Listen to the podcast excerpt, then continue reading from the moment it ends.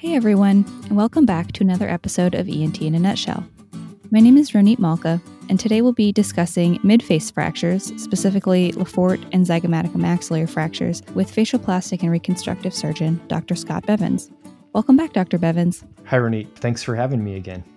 So, since relevant midfacial anatomy is so critical to understanding patient presentation, we're going to deviate from the usual outline a bit and discuss this first. Could you briefly review the normal facial skeletal structures that are typically involved in Le Fort and ZMC fractures?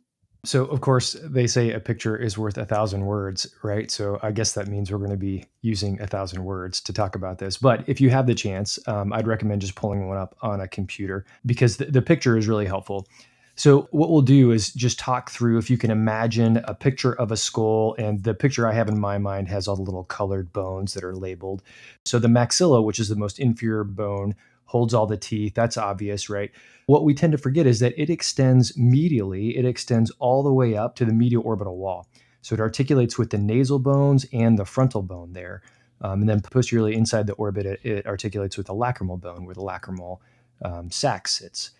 Laterally, the maxilla articulates with that zygomatic bone. And that articulation actually occurs relatively high and lateral, almost in the middle of that malar eminence. So that leads us to the zygoma. The zygoma is the bone that's providing the anterior projection and the lateral width of the face. Superiorly, it articulates with the frontal bone, and we call that suture the zygomaticofrontal suture or ZF suture. If we follow the zygomatic arch around laterally, it's going to meet with the temporal bone, and that articulation, of course, we call the zygomaticotemporal suture. If we look at the deep surface of the zygoma along the skull base and in the posterior aspect of the orbit, it articulates with the sphenoid bone, and we call that, of course, the zygomaticosphenoid suture or ZS suture. So aside from seeing that ZS suture, you know, intraorbitally or during sinus surgery, we don't actually often externally see the sphenoid bone except in drawings and CT scans. But if you pull one up, actually, I pulled one up last night and my daughters are looking at it and they're like, oh, it looks like a butterfly, dad. It's got all these wings and, and holes. And in fact, almost everything on the sphenoid is labeled a wing. And I'll explain that. You know, you got the lesser wing superiorly and the greater wing. The greater wing is what makes up the most of the skull base and it has all the holes that, well, we know those holes, right? The foramen ovale and the foramen rotundum. Inferiorly, there are these two smaller wings. And if you remember back to Greek, you know, a pterodactyl, that PT prefix, right? That's Greek for wing. And so those two small wings are actually the pterygoid plates, the medial and lateral pterygoid plates. The sphenoid itself houses a whole bunch of important structures. And in the region of those pterygoid plates, it articulates back with the maxilla to kind of create this closed circle. And in, in between all of those articulations are, in most cases, medially air containing spaces, which kind of creates what effectively becomes a crush zone in the central portion of the face when it comes down to facial trauma. So again, those sutures that are in play are the zygomaticofrontal suture, the zygomaticosphenoid suture, the zygomaticotemporal suture, and the zygomaticomaxillary suture. Now, those sutures actually are not where all midface fractures occur, though, and I think we'll talk through that more in a little bit. Great. Oftentimes, and a lot of these fractures are involving the orbit as well. Can you speak to a little bit of that? Yeah, and so we've kind of marched around the orbital, what I'd call exoskeleton, right? But if we look at the internal portion of the orbit, you know, the frontal bone creates the superior orbital rim and then extends along posteriorly to create the orbital roof. You know, immediately we've talked about this, right? That frontal bar meets the maxilla. And as we march posteriorly along the medial orbital wall, we've got that small lacrimal bone and then the thin ethmoid bone that is behind it, leading back to the optic foramen along the floor of the orbit. Most of that is actually the orbital surface of the maxilla. And then in the very back, you've got this crest of palatine bone. Again, we don't see much of this palatine bone, but the palatine bone is useful because it tends to be really hard and it creates that nice ledge that we want to rest a plate on. And then in the very back of the orbit, the posterior aspect of the orbit is actually that sphenoid bone, which we talked about before. Now we've talked through all seven of the bones that comprise the orbital cavity. And I think when you think through them this way, it's much less intimidating to try and remember them. Got it. Thank you so much. So, we also hear a lot about facial buttresses and their involvement in directing fracture patterns and facial trauma. Could we go over what these different buttresses are and how they relate to normal anatomy? Yeah, and so a lot of times when we talk about these, we'll separate them into vertical buttresses and horizontal bars, right? And so the vertical buttresses are essentially transmitting the force of mastication all the way up to the skull base, helping preserve that midfacial crush zone. So the nasal maxillary buttress extends from the maxilla, right, essentially where the canines are, superiorly all the way up to that frontal bone. It's a little curvilinear line. It goes around the lateral aspect of the piriform aperture. This tends to be the strongest vertical buttress in the face. As we go laterally now, there's a parallel buttress that starts about the region of the premolars or molars and extends vertically from the maxilla up to the zygoma. And so we call that the zygomatico-maxillary buttress. And then if you look at the posterior surface of the maxilla, and this is where the force transmitted from the third molars is, that's the pterygomaxillary buttress, right? So the nasomaxillary buttress, the zygomatico-maxillary buttress, and then the pterygomaxillary buttress. You know, some people consider the septum and its articulation with the vomer an unpaired central buttress. Others talk about the ramus and condyle unit as being another vertical buttress. So now we're going to transition to horizontal bars, right? Horizontal bars are what establish the midface width and projection. Superiorly, you've got that frontal bar created by the frontal bones, the supraorbital bar. The infraorbital bar is actually almost continuous with the zygomatic arch. And so you may hear people refer to them as the infraorbital bar or the zygomatic bar because it tends to wrap all the way around that zygomatic arch from a functional standpoint. And then the maxillary alveolus is the hard palate, and that's the third midface horizontal bar. So I know you've touched on it a little bit already, but keeping in mind that framework that we've just discussed, how does normal facial skeletal structure impact functional outcomes? That's a critical thing. And particularly when we think about our surgical approach to reducing and fixating midface fractures, we really want to be focused as much or more on the functional components. And anytime there's a fracture that involves the orbital walls, we have the potential to increase or decrease the orbital volume, right? That can create hyper or hypoglobus globe malposition, is how we generally refer to that, which can have other functional effects, diplopia, and so on. The other big factor at play here is occlusion. Anytime there's a maxillary fracture, we have the potential to create malocclusion. And then we can also have a lateral midfacial fracture, and I'm talking really about zygomatic arch fractures or ZMOC fractures that can then impinge on the muscles of mastication. And we didn't spend much time talking about those, but remember that underneath the zygomatic arch, you've got the temporalis muscle that connects down to the coronoid. So if you have significant indentation of that zygomatic arch, it doesn't seem like it would have a functional effect, but in fact, it may actually impinge on the temporalis muscle or restrict the motion of the coronoid, causing um, trismus. So those are significant functional aspects of our surgical endeavors. Great. So now that we've reviewed normal facial structure, could you discuss the different types of disruptions we see with Le Fort and zygomatic fractures? Yeah. And maybe I'll start by talking about zygomatico-maxillary fractures because they're far more common. There's some regional variation, but most midface trauma now is from motor vehicle accidents, followed by what some people describe as disorderly conduct. And then there's this category of other injuries, sports accidents, et cetera.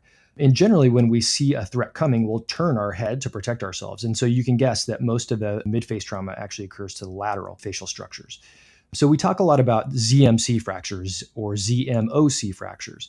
And these used to be described as tripod fractures. Now we kind of understand that based on the fracture patterns, not so much the suture, but the fracture patterns, they include four locations. And so we call them tetrapod fractures now. That's the reason why they used to be called tripod fractures, is because when you pull the zygoma out of the body, the articulation with the maxilla, which creates both the inferior orbital rim and that zygomatico maxillary buttress, they're actually part of the same suture. So in isolation, the zygoma looks like a tripod. But practically speaking, we don't get a fracture in that suture line. We get a fracture in the inferior orbital rim and in the zygomatico maxillary buttress. And so there's actually four points of fracture there. And if you have a copy of Pasha, for instance, it'll talk about the Zingg classification, where type A is isolated to one segment of the zygoma, um, and then it subcategorizes those, whether or not it's the arch, the lateral orbital wall, or the inferior orbital rim. Type B are classic tetrapod fractures that involve all four of those processes. And then type C um, usually has a significant amount of comminution of that zygomatic bone.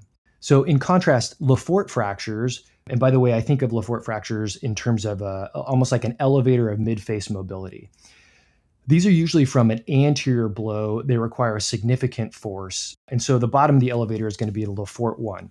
So when you do a maxillectomy or when a patient has a maxillary advancement, these are the same cuts that we would make. They're low cuts, they're just above the maxillary alveolus, involves going through the nasal maxillary buttress, the zygomatical maxillary buttress, and then of course the pterygomaxillary buttress.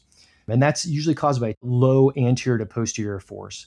A Le Fort 2, um, if you can picture this, is often called a pyramid fracture. The maxilla and nasal complex are separated from the facial skeleton, but they're held intact. That means that the fracture starts laterally, crosses the zygomaticomaxillary buttress, and then ascends up into the orbit. So there's always an inferior orbital rim fracture, and then it crosses through the medial orbital wall. And typically, this is from a force that's directed superiorly against the maxilla or posteriorly along the Frankfurt horizontal line a Le Fort 3 fracture, so now we're at the top floor of our mid-face mobility elevator, is total craniofacial dissociation. And that's essentially when you get separation of the facial skeleton from the skull. It includes an NOE pattern fracture, and I think we cover those in a separate episode in greater depth. Um, these are high velocity impact and often involve some sort of other skull base or significant sphenoid fracture. And so this is a straight line. It's drawn through the orbit. You get a ZF suture fracture in addition to that NOE pattern and the pterygoid fracture. In case I didn't specifically mention it, in order to have a Le Fort fracture, you have to have a fracture that extends to the pterygoid plates in order for the midface to be totally mobile. Got it. And with all that in mind, could you walk us through how a patient with a Le Fort or zygomatic fracture would present? So, demographics usually males, again, age 20 to 30, as with uh, most trauma. It's uncommon to have this in kids because the maxillary sinus isn't well pneumatized, and so that force is usually transmitted differently and their bones are more flexible. But as we mentioned, more likely lateral than medial. I mean, when you have those lateral blows, those patients will come in with a loss of malar prominence. They may have trismus, as we discussed, from impingement on that temporalis muscle, the coronoid process. Um, they may have a palpable step off in the inferior orbital rim. And then you can have all the things associated with an orbital fracture, right? Diplopia, enophthalmos, hypoglobus, globe malposition. Additionally, a lot of these can involve mucosal surfaces in the inside of the nose. So they can present with epistaxis, and that might be minor mucosal trauma, or that can be from a concomitant septal fracture, or it could be actually from a laceration of the mucosa from a sharp bone at the piriform edge. A lot of these fractures also involve the inferior orbital foramen, which will cause cheek and tooth hyposthesia. For Le Fort fractures, you know, that classic patient presentation is midface retrusion with an anterior open bite, right? And that's from the pole of the lateral medial pterygoid muscles. And as that maxilla slides back, there's no buttress that exists in that sagittal plane that prevents the maxilla from telescoping back. And so it rocks up anteriorly and, and you have early contact posteriorly. Um, that's what really creates the open bite that's characteristic in the Le Fort 1 and Le Fort 2 fractures. In Le Fort 3 fractures, if you ever see a picture of a patient that has a Le Fort 3 fracture, you can actually see the entire midface lengthen while the midface projection still sort of falls back in. So they'll have decreased nasal projection, decreased malar projection, while the whole midface is longer. The most common type of uh, Le Fort fracture is actually a Le Fort 2 fracture, followed by a Le Fort 1 and then Le Fort 3 fractures, um, although there's some regional variability in ports from various areas of the country. So, there's not much of a differential diagnosis for these patients, but these fractures are in some pretty high real estate regions of the face. What are some comorbid or complicating conditions you're looking for in these types of fractures? Yeah, well, and this kind of points again to the reason why we have to be systematic and do our complete top of the head to collarbone secondary survey, right? About a quarter of ZMOC fractures will have other associated injuries. And all of this is periorbital, right? And so so we have to be really careful about our periorbital examination. Patients can come in with lid swelling, but it's still really important to do a thorough ophthalmologic exam. So we need to assess binocular and monocular vision. Um, we need to make sure their pupil is round, there's no blood in the anterior chamber. And like any orbital wall fracture, I'm getting ophthalmology consults on all these folks just to make sure that they don't have some vitreal or retinal pathology that I can't see just on a naked eye examination that I could make worse by putting pressure on the globe. We want to be careful to look also for NOE fractures. So, specifically, that means just look at the medial canthal angle. Even though these patients are swollen, it's really uncommon to lose the sharp angle of definition at the medial canthus just from swelling. So if you see a blunted medial canthal angle, that's a big red flag. Even on radiology examinations, sometimes depending on the type of medial canthal disruption, that may not be visible. So we have to catch that. Um, so again, just encouragement: put on gloves, do your full top of the head to the collarbone examination. The other one that we've already spoken about is this is really, really commonly involving the infraorbital nerve. And so we want to do a good job checking our sensation, both sensation of the cheek as well as the dental sensation. And then because the central nasal structures may be involved, we also want to make sure that there's not a septal fracture or septal hematoma, which, if we decide to delay intervention on, could cause a, a serious threat to the septal cartilage. Finally, we've mentioned a bit, you get the sense, you know, epistaxis is going to be a big part of this. It, often in these patients, we have to do some intervention before we get very far into the examination, even leading up to nasal packing. But we, we need to screen a couple of the arteries that run through the maxilla. And most of the time, if you get significant bleeding, it's just from mucosal injury. But every once in a while, you can actually have an injury to the sphenopalatine artery, or even in a super rare circumstance, to the carotid artery. And I can tell you actually a story about a young female who came in after an orthognathic surgery, a Le Fort 1 osteotomy, uh, with this recurring massive nasal hemorrhage. And it turns out that you can get hemorrhage like that from a pseudoaneurysm. In her case, she didn't have a pseudoaneurysm, she had a lacerated sphenopalatine artery, but that's something that we sometimes have to endoscopically clip. And then finally, there's like the dental portion of the maxillary alveolus, right? So we need to screen for dental damage. That might mean that there's a sublux tooth, periodontal damage with loosening of the tooth, but it's still sort of in the socket, or even luxation, where the supporting structures of the tooth have damaged enough to allow it to loosen. And we want to know that before we intubate the patient and then also to help kind of plan our surgical approach to treat that. I should mention one more thing, and uh, I think we'll talk about imaging in just a moment, but we also want to be a little bit wary of unilateral Le Fort fractures, right? A unilateral Le Fort fracture means that there has to be some sort of midline split to allow one side of the midface to mobilize so much. And so in those patients, I'm looking for specifically for a palatal fracture, right? A palatal fracture is easy to miss, but it'll make it difficult to get the occlusion stable if I don't address that during a surgical intervention. All right. And what other imaging or lab studies would you be considering in a patient with these fracture patterns, and what specifically would you be looking for in these studies? Yeah, a lot of times we, by the time we see that patient, we've already gotten a CT face, but that's kind of what you need. That's the mainstay of imaging, right? A one millimeter cut CT, which allows us to look at all three views, and we need to check all three views, right? Because that axial plane is going to show you the facial width and allow you to scroll through the pterygoid plates see how much space the coronoid has underneath the zygomatic arch. The coronal view is where we're going to be able to evaluate the nasal aperture and the orbital exoskeleton, the orbital volume. The sagittal planes, again, allow us to look at the midface projection and make sure that it's symmetric on both sides.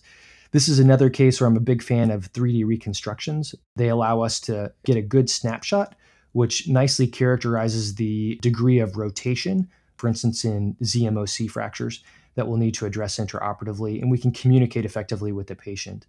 And then I mentioned before, if a patient has significant epistaxis on presentation, then we may need to even think about doing a CT angio. And there's another indication, right? If you have a patient with a Le Fort 3 fracture, a total craniofacial dissociation, that requires such a significant mechanism in a force transmission that we probably need to consider getting a CTA in those patients as well. And what are your indications for taking these patients back to the operating room? In general, what we want to establish is return to normal form and function, right? And so think about the metrics that we use to evaluate that. Is their occlusion stable or do they have malocclusion? And this is often tricky because the sensation um, is almost always disturbed in these fracture patterns because of involvement of the infraorbital nerve or the pterygopalatine fossa. And the sensitivity of the periodontal ligament is what tells a patient whether or not they're having malocclusion. It can perceive a human hair between the teeth. Now, if that sensation is totally shot because of an injury, it's definitely going to alter their, their sensation of occlusion. But objectively, also, we can see whether or not they have trismus, whether or not there's impingement on the temporalis muscle or the coronoid process. Obviously, malocclusion can be influenced by a presence of a palatal fracture that needs to be stabilized. And then there's this form aspect, right? Is there a facial aesthetic change, malar flattening or facial widening, or even shortening of the midface? And the bottom line, we'll repeat this over and over again, is if there's involvement of any of the vertical buttresses, we really have a low threshold to intervene operatively. All right. And broadly speaking, what are some of the treatment options for these fractures? So there's conservative management and there's open reduction internal fixation, right? And when we say conservative management, it doesn't mean that we're not intervening. Like there's the observation category. And for those patients, we're talking about patients that really have non displaced or less than a millimeter of displacement, and their fractures are totally stable. They don't need any intervention. Uh, for those patients, pain is going to limit their activity. But remember that the maxilla and the vertical buttresses are transmitting the force of mastication up through the skull.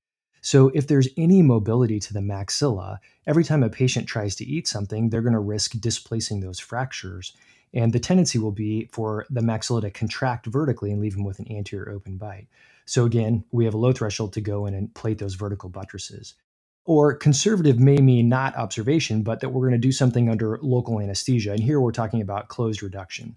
And when it comes to midfacial fractures, we're really only using this for isolated zygomatic arch fractures and maybe palatal fractures, right? And with those arch fractures, the technique that I'm referring to more commonly now is a suture reduction technique, which I hadn't used, or one of my residents taught me about it, but essentially use a big 2O or even O Prolene suture. And under local anesthesia, you're passing a couple of those sutures deep to the fractured portion of the zygomatic arch. Then you put lateral traction on those sutures and you can pop that bone into place, and you can even use an ultrasound to verify that it's reduced. You can stabilize that with a Fox eye shield or with an Aquaplast splint. Similarly, for isolated palatal fractures, if the teeth are stable, we can use them to manipulate, to reduce, and then to fixate the fracture, either using an Erich arch bar or by using dental brackets. Just as a reminder, if the teeth are at all mobile, we should not try to put a wire around them because as we tighten that wire, the teeth will pop right out. So in those cases, generally, I need to have our OMFS colleagues bond a bracket to the tooth and then place a dental wire um, to reestablish the maxillary arch. I have, in a pinch, twisted a 24 gauge wire and then tried to derma bond it to the teeth. Um, and you can have mixed success with that, really, if you don't have access to uh, one of your oral surgery professionals. Or I guess you can manufacture a poor man's palatal splint, either using an Aquaplast splint or a curlic, like using a gunning splint. But again, um, those can sometimes be less ideal than the than the elaborate splints that the OMFS service can make and attach to the stable dentition. So those are examples of, of closed reduction without internal fixation. But again, for the majority of patients, we're going to do some element of reduction with internal fixation. So, when you're considering operating on a patient with a Le Fort or a zygomatic fracture, what time frame are you usually thinking about for getting them back to the OR? Operative intervention ideally occurs in the first 24 to 48 hours before their swelling is really significant or after it started to resolve in 10 to 14 days. It's really ideal if the swelling has resolved enough that we can visually align these bones, but uh, not so long that a fibrous union has started to form. And that usually happens in the 10 to 14 day window. Again, that's not super rigid. It's not a deal breaker because uh, we can use an osteotome and slide it into those fracture sites. But in the process, most of the time, you'll make the fracture a little bit bigger. And if there's really significant, what I call facial smash, right, um, we'll sometimes go in and fix the exoskeleton first and uh, and get the exoskeleton in place, and then come back in a week or two for any more refined orbital floor or orbital wall reconstruction. That way, we can get the exoskeleton in the right place while things are still mobile. Got it. That makes sense. So, the treatment options for these different types of fractures, as you mentioned, can vary considerably. If you are going to the operating room, let's start with zygomatic arch fractures first. How would you approach those? Yeah. And by the way, the AO surgery reference online, AO CMF surgical reference, it covers all these options really well. It had some really helpful pictures on it. So I'd recommend using that if you're uh, headed towards the operating room. But to answer your question, for zygomatic arch fractures, there's kind of two classically described approaches, right? The Keen, which is a transoral approach, or the Gillies, which is a transtemporal incision. I always had trouble remembering these when I was in residency. So just remember that the Gillies incision is in the same place like the gills on a fish, right? It's out by the ear. Um, in that Gillies incision, you go down to the temporalis muscle so that you're deep to the deep layer of the temporalis fascia, protects the frontal branch of the facial nerve where it crosses the zygoma. And there's a couple of different ways to do that, but essentially you make a two centimeter beveled incision, one inch above and one inch anterior to the helical root. Carry your cut down to the muscle, and that'll put you superior to the anterior branch of the superficial temporal artery. And then just slide underneath that fascia down to the zygoma.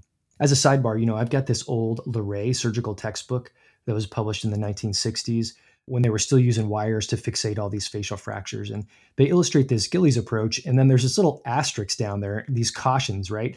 And it says, you know, don't fulcrum off the skull and fracture it. And so that's just a reminder to us that you have to pull pretty hard on this. So for that reason, sometimes it's you have to use a more direct approach. And by that, what I'm really talking about is a percutaneous approach. And what additional approaches would you be considering for a ZMOC fracture? Uh, in contrast to a zygomatic arch, normally for a ZMOC fracture, at minimum, we're going to need to expose a couple of the fracture sites to look at them directly for adequate reduction. And then we also have to have enough exposure to be able to control the zygoma to actually achieve this reduction. So, commonly speaking, you're going to use a gingival buccal sulcus incision and at least one or two periorbital approaches. The two periorbital approaches I most commonly use are a lateral bleph incision that takes me down to the zygomatico frontal suture and an inferior fornix incision, which transconj approach, which takes me down to the inferior orbital rim. That lateral bleph incision, it hides super well in a horiz- it's a horizontal incision, and then you can cut vertically straight down to the ZF suture. You know, we used to advocate for making an incision in the brow, but I'll tell you that that's almost always visible, and so we just don't advocate for that anymore.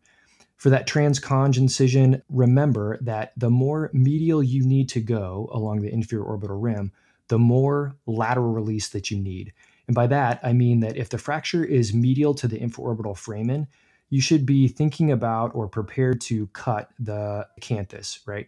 And cutting the canthus is not rocket science. I assure you that you can sew it nicely back together again. But the flip side is that I've tried transconjunctival approaches to the inferior orbital rim and ended up putting enough traction on the lower lid in order to achieve perpendicular exposure for screw placement that I've torn it. And when you tear the lower lid, the weakest point is actually at the inferior canalicular system. So the repair for that often involves a Monoka stent or a Jones tube and uh, an oculoplastics consult. The bottom line is you want to avoid that if you can. So with that combination of incisions with transoral and periorbital incisions, there are a few different ways that we can control the rotation of the zygoma while generating the kind of force that we need to reduce it. Sometimes you can just use a Kocher clamp on the lateral orbital rim and grip that one point, then use a Boies elevator a Gillies elevator hooked underneath the zygomatic arch, the transoral incision. But even with these two points, it can be difficult to both generate enough force and control the rotation. So another option that we talk about is a Carroll-Girard screw, right? That's a long screw that you place in the body of the zygoma. However, again, unless we've done an extended canthotomy cantholysis and really separated that lower eyelid, it can be difficult to actually get that screw in place um, unless you do a percutaneous approach. And there's been a couple of times that I've actually broken off a Carroll-Girard screw trying to move that bone. So there's this alternative approach that I first learned in fellowship. I was taught by Kris Moe um, while I was at Harborview, and, and it's to use this bone hook. Um, and the bone hook is actually an orthopedic bone hook that uh, now I call the BABH, standing for the big arse bone hook. You make this little tiny skin incision just below the junction of the horizontal zygomatic arch and the vertical zygomaticomaxillary buttress. And you make that incision parallel to the relaxed skin tension line, essentially in a smile line. And you go only through the skin about the width of the 15 blade. Then you engage this BABH so that it's pointing across the face. So The handle is going across the face to the contralateral eye. And as you rotate it up into a vertical position, you'll catch the body of the zygoma right at this crotch where that zygomatic bone is the strongest, which is what you need. So while I've got the BABH in one hand, I've got my non dominant hand actually kind of pushing the head down and bracing this fragment. So as I pull it anteriorly, I don't over reduce it when it starts to mobilize. That technique actually gives me enough force to make the anterior pull that I need to disimpact the zygoma as well as gives me a vector for superior rotation and medial rotation, which I'm going to need to reduce those fractures. And as I'm doing all this, of course, I'm looking through all these little access points to make sure that the fractures are reducing in all those locations. Then once everything is lined up, I'll slide down the medial surface of the lateral orbital wall and check the zygomaticosphenoid suture alignment. This is a super, super helpful visualization. This confirms that the rotation of the zygoma is going to be correct for me. Now, you can imagine that the amount of force that you're putting on the exoskeleton is significant, right? And so sometimes as you're disimpacting the ZMOC, the orbital floor and even the lateral orbital wall can totally unzip. So you can take a patient that has what looks like a non operative floor fracture and you may make it operative because we increase the orbital volume by disimpacting the zygoma. And there's a debate about, you know, when you should intervene, whether you should wait and see if the patient is going to become symptomatic from that change in orbital volume. But I would just say, at a minimum, if the patient before the surgery has any element of enophthalmos or hypoglobus, and we haven't reduced that ZMOC, we should be ready probably to do that orbital floor recon at the time of our surgery. Great. And so once you have put in the gargantuan effort to achieve reduction, how many points of fixation do you actually need? So this is debatable too, right? So we've confirmed that reduction on the ZS alignment, and we've got the zygomaticofrontal suture exposed right there. There are some people that say you can just put a single mini plate on that ZF suture. That single point of fixation, that's probably not the standard of care. We usually aim for getting at least two to three points of fixation. The easiest ones to access are the zygomaticofrontal suture and the zygomaticomaxillary buttress. So, as long as you've got the exposure in those two locations, I'm putting mini plates on both of those spots. And now I've also got the inferior orbital rim exposed. So, as long as I'm mindful of the tension that I'm placing on that lower eyelid, it's a really low morbidity process to put one additional mini plate on that inferior orbital rim. Okay. And in a similar vein, when you're approaching a Le Fort fracture, how would your surgical approach be different? Yeah, so that's a great question, right? Because there's a couple of key differences. And the first one is our airway plan. For almost all these fractures, we're going to need to assess not only the nasal passage, but more importantly, even the occlusion. And so my experience has been that sometimes there's enough room in the retromolar trigone to accommodate an oral endotracheal tube. And I know this because usually with their mouth closed, I can slide my finger in the retromolar trigone around the maxilla with their mouth closed, right? So if that's the case, I can use an oral tracheal intubation. If I have any concern about that, then we can move to a nasotracheal intubation. Again, most of the time here, even though we have some work to do in the nose, we can work around a nasotracheal tube. Alternatively, if the patient has a panfacial fracture, or I'm going to need to really do a significant amount of mobilization, or they have a bad skull base injury or I'm concerned for carotid dissection, then I'll just have them orally tracheally intubated and I'll convert that to a submental intubation or a temporary tracheostomy tube. The actual surgical approaches in terms of incisions are actually uh, fairly similar, though. They're extended, right? You're often going to make a bilateral gingival buccal sulcus incision or extend your transconjunctival incision both laterally and or medially depending on the exposure that you need but at minimum we're going to need intraoral exposure and periorbital exposure, likely through a transconj or maybe even a subciliary approach. Here again, the, the critical step of the entire surgery is to mobilize the midface and reestablish occlusion and orbital volume and make sure our reduction is correct. Um, and so for the mobilization in this case, there are these big disimpaction forceps, right, called the Rowe disimpaction forceps. And they look a little bit like this big medieval torture instrument there's a curve. There's the handles on one curve to the left and the handles on the other curve to the right. There's this large notch that goes around the teeth and articulates with the maxilla, and then a flat side of these forceps that goes in the nasal passage. So you have to put both of those in. And again, you can do this around, most of the time, around an endotracheal tube that's in the nose. But we're going to grab the left and the right side of the maxilla. And then with the head stabilized, we're going to need to disimpact the maxilla down and anteriorly.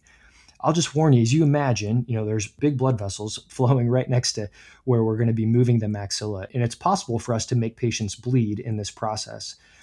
But we have to be able to mobilize it down in the anterior. So again, the other big difference is now that the maxilla is mobilized in all these Le Fort fractures, we're going to need to reestablish the occlusion. So once we move it, we're going to lock them into occlusion. We can either use IMF screws or interdental fixation or Erich arch bars to lock the mandible down to the maxilla. And then when we reduce the rest of the fractures, we're going to use the maxilla and the mandible and move them as one unit until we get all those fractures perfectly aligned. The other big difference, and I would just say, I know we're, we're going to talk about NOE fractures in a different podcast, but we need to be wary of these, um, especially when we have a Le Fort 2 or a Le Fort 3 fracture, because again, this is the time to address those, and we want to address them while we have this surgical exposure. I should mention also that sometimes these mid-face fractures can be more comminuted than just a ZMOC fracture, say. And if there's more than four to five millimeters of gaposis on a horizontal bar or a vertical buttress, and I'm really confident that my reduction is good, then I'm going to need to use some bone grafts in here. And so for panfacial fractures or significant comminution associated with Le Fort fractures, I'll consent all these patients to use a parietal bone graft um, unless they have a contraindication. And in general, you know, the midface is well enough vascularized that I can fixate a monocortical bone graft and it'll revascularize pretty well. I'll also share a couple of other tips, and most of these are from my past failures. But whenever I'm doing a significant reduction of the midface exoskeleton or orbital reconstruction, I try to have some verification of accuracy. And that might mean either I'm using intraoperative navigation or I'm using O-arm intraoperative CT scan because there's good data to show that about 30% of the time we change hardware position based on an intraoperative CT or navigation. And it also has shown to save patients from revision surgeries.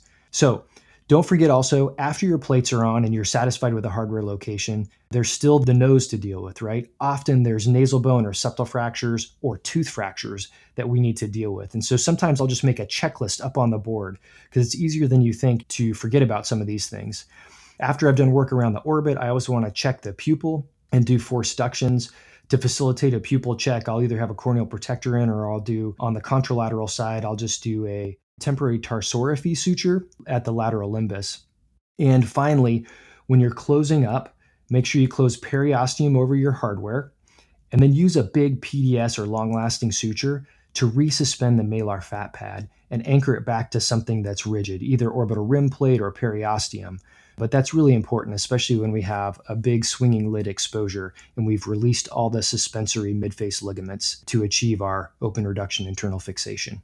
Great. So now that we've reviewed the treatment arm of this, what kind of post operative care, such as antibiotics or food or activity restrictions, would you typically provide for these patients? Most of the time we're not necessarily leaving these patients in mmf but i will tell them hey you know stick to a soft no chew diet at least for a couple of weeks and then i've got them doing you know intraoral wound care essentially doing rinses and nasal irrigations in wounds that aren't grossly contaminated, there's no really convincing data to use antibiotics beyond the immediate postoperative period. So, normally, practically speaking, you know, I'm using them while the patient is inpatient and hooked up to an IV. But, you know, after about 48 or max 72 hours, or they discharge from the hospital, whichever is less, I'll shut those off. One caveat again is that for some dental injuries, actually the recommendations are to use longer antibiotic coverage. And so those are cases where I will send patients out on oral antibiotics. By definition, all ZMOC and Le Fort fractures are going to involve the sinus passage. And so I always counsel patients about sinus precautions no nose blowing, sneeze with the mouth open to prevent subcutaneous emphysema.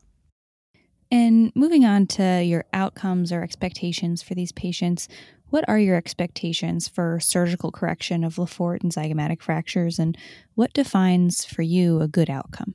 So I think we usually know in the operating room whether or not we've gotten a perfect reduction. And that usually means that we've resolved trismus, that the occlusion is good, and, and that the facial width and height are reestablished. Now, for the patient to perceive that, depending on their severity of fracture, they may be swollen for weeks, right? And so we may be seeing them back for weeks at a time and sort of reassuring them, hey, you know what, the exoskeleton fixation is good here. When the swelling resolves, you're, you're going to do well. And ultimately, I guess the judgment about whether or not we've been successful or, or had a good outcome is going to be based on whether or not the patient is pleased with their return to form and function. Makes sense. So, what are the main complications that you're keeping in mind or trying to avoid when treating these fractures?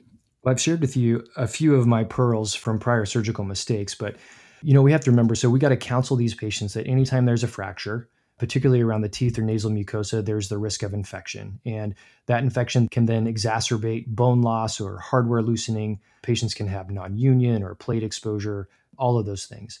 Sometimes it's difficult to separate, you know, was that our surgical approach that's, for instance, causing their diplopia or their epiphora, or was it actually the injury itself, the fracture? But statistically, when we look at these, the most common surgical complications are usually actually secondary to inadequate reduction. That might mean that the patient has persistent trismus from zygomatic arch impaction or incomplete reduction of the zygomatic rotation. It may mean they have continued facial asymmetry. We didn't reestablish the facial width or height. It could mean that the orbital volume reconstruction was inaccurate and they have an enophthalmos or hypoglobus leading to diplopia. Again, here, you know, sometimes just with periorbital trauma, you can have intraconal fat loss, which changes the orbital volume as well. When we speak about particularly fractures involving the medial orbital wall and potentially NOE, you know, there's the risk of prolonged telecanthus, or if we don't adequately reduce the malocclusion, they can have persistent malocclusion anterior open bite. Similarly, if we don't address the nasal passages completely, poor nasal breathing can be another problem. So failures in reduction is probably the most common one. And secondary to that, there's failures in the approach or fixation, right? Nerve damage, poor healing causing visible scarring or eyelid retraction, damage to the eyelid or, or lacrimal system, as we mentioned. It's actually easier than we think to put a screw in the lacrimal system, and that can be symptomatic sometimes. And then, you know, midface ptosis, again, we try to avoid that by adequately resuspending the midface, but it can descend over time some. And as a follow up question, how do you typically treat these complications if they do occur?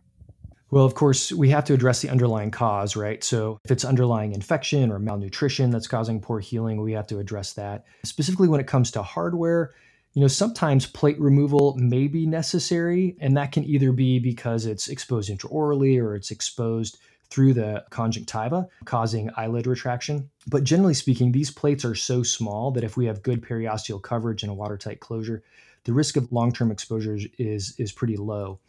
For non-union, there are times when you have to re-osteotomize people and use bone grafting or even free flap reconstruction and severe comminution, but those are the minority of patients. And for sensory nerve injuries, you know, we generally expect some level of spontaneous recovery, but it, it may take weeks to months to achieve that.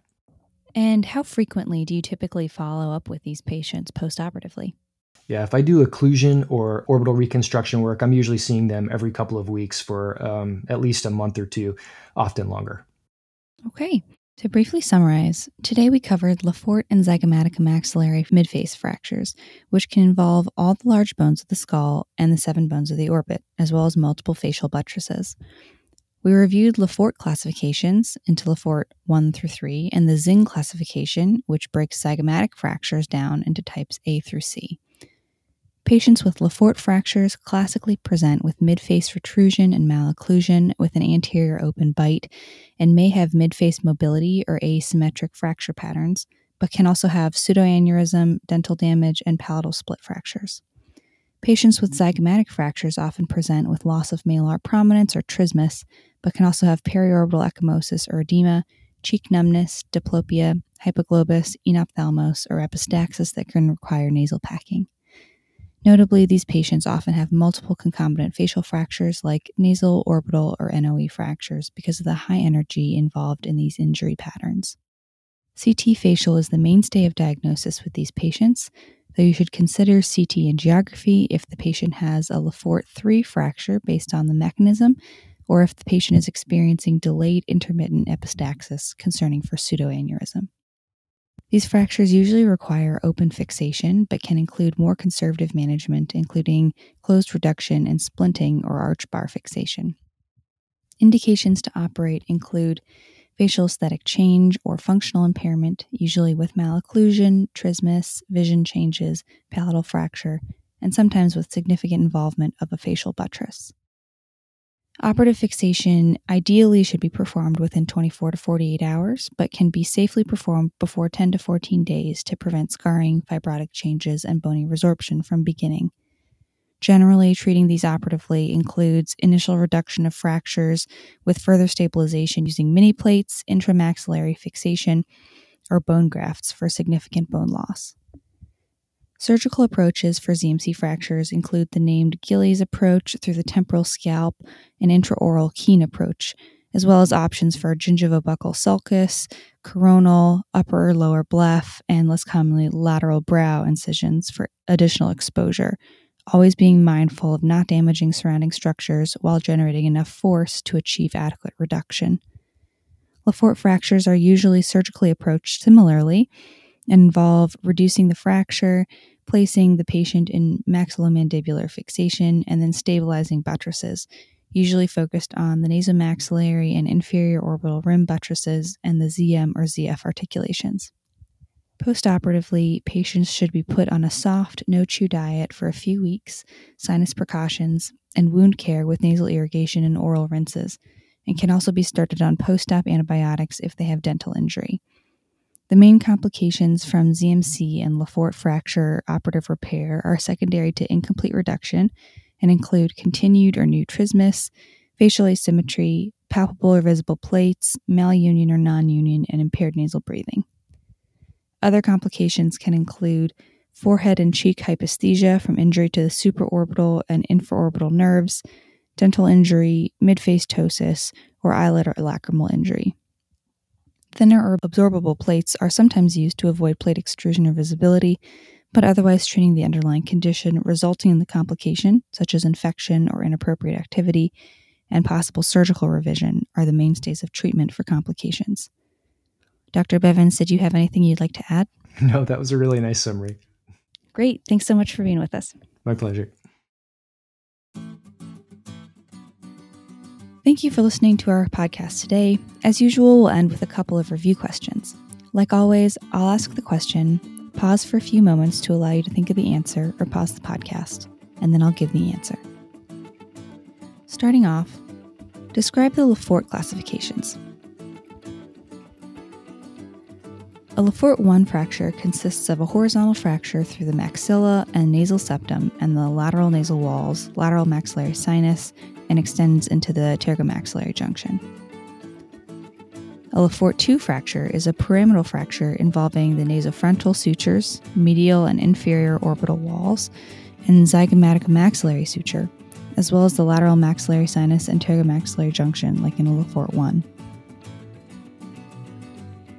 A Le Fort 3 fracture results in craniofacial disjunction involving the frontal process of the maxilla, lacrimal bones, ethmoid sinus, orbital floor and inferior orbital fissure, ZF suture, and zygomatic arch, in addition to the nasal frontal suture and pterygoid plates from a Le Fort 2. What is the characteristic deformity associated with midface fractures? The characteristic deformity associated with midface fractures are an anterior open bite and midface protrusion.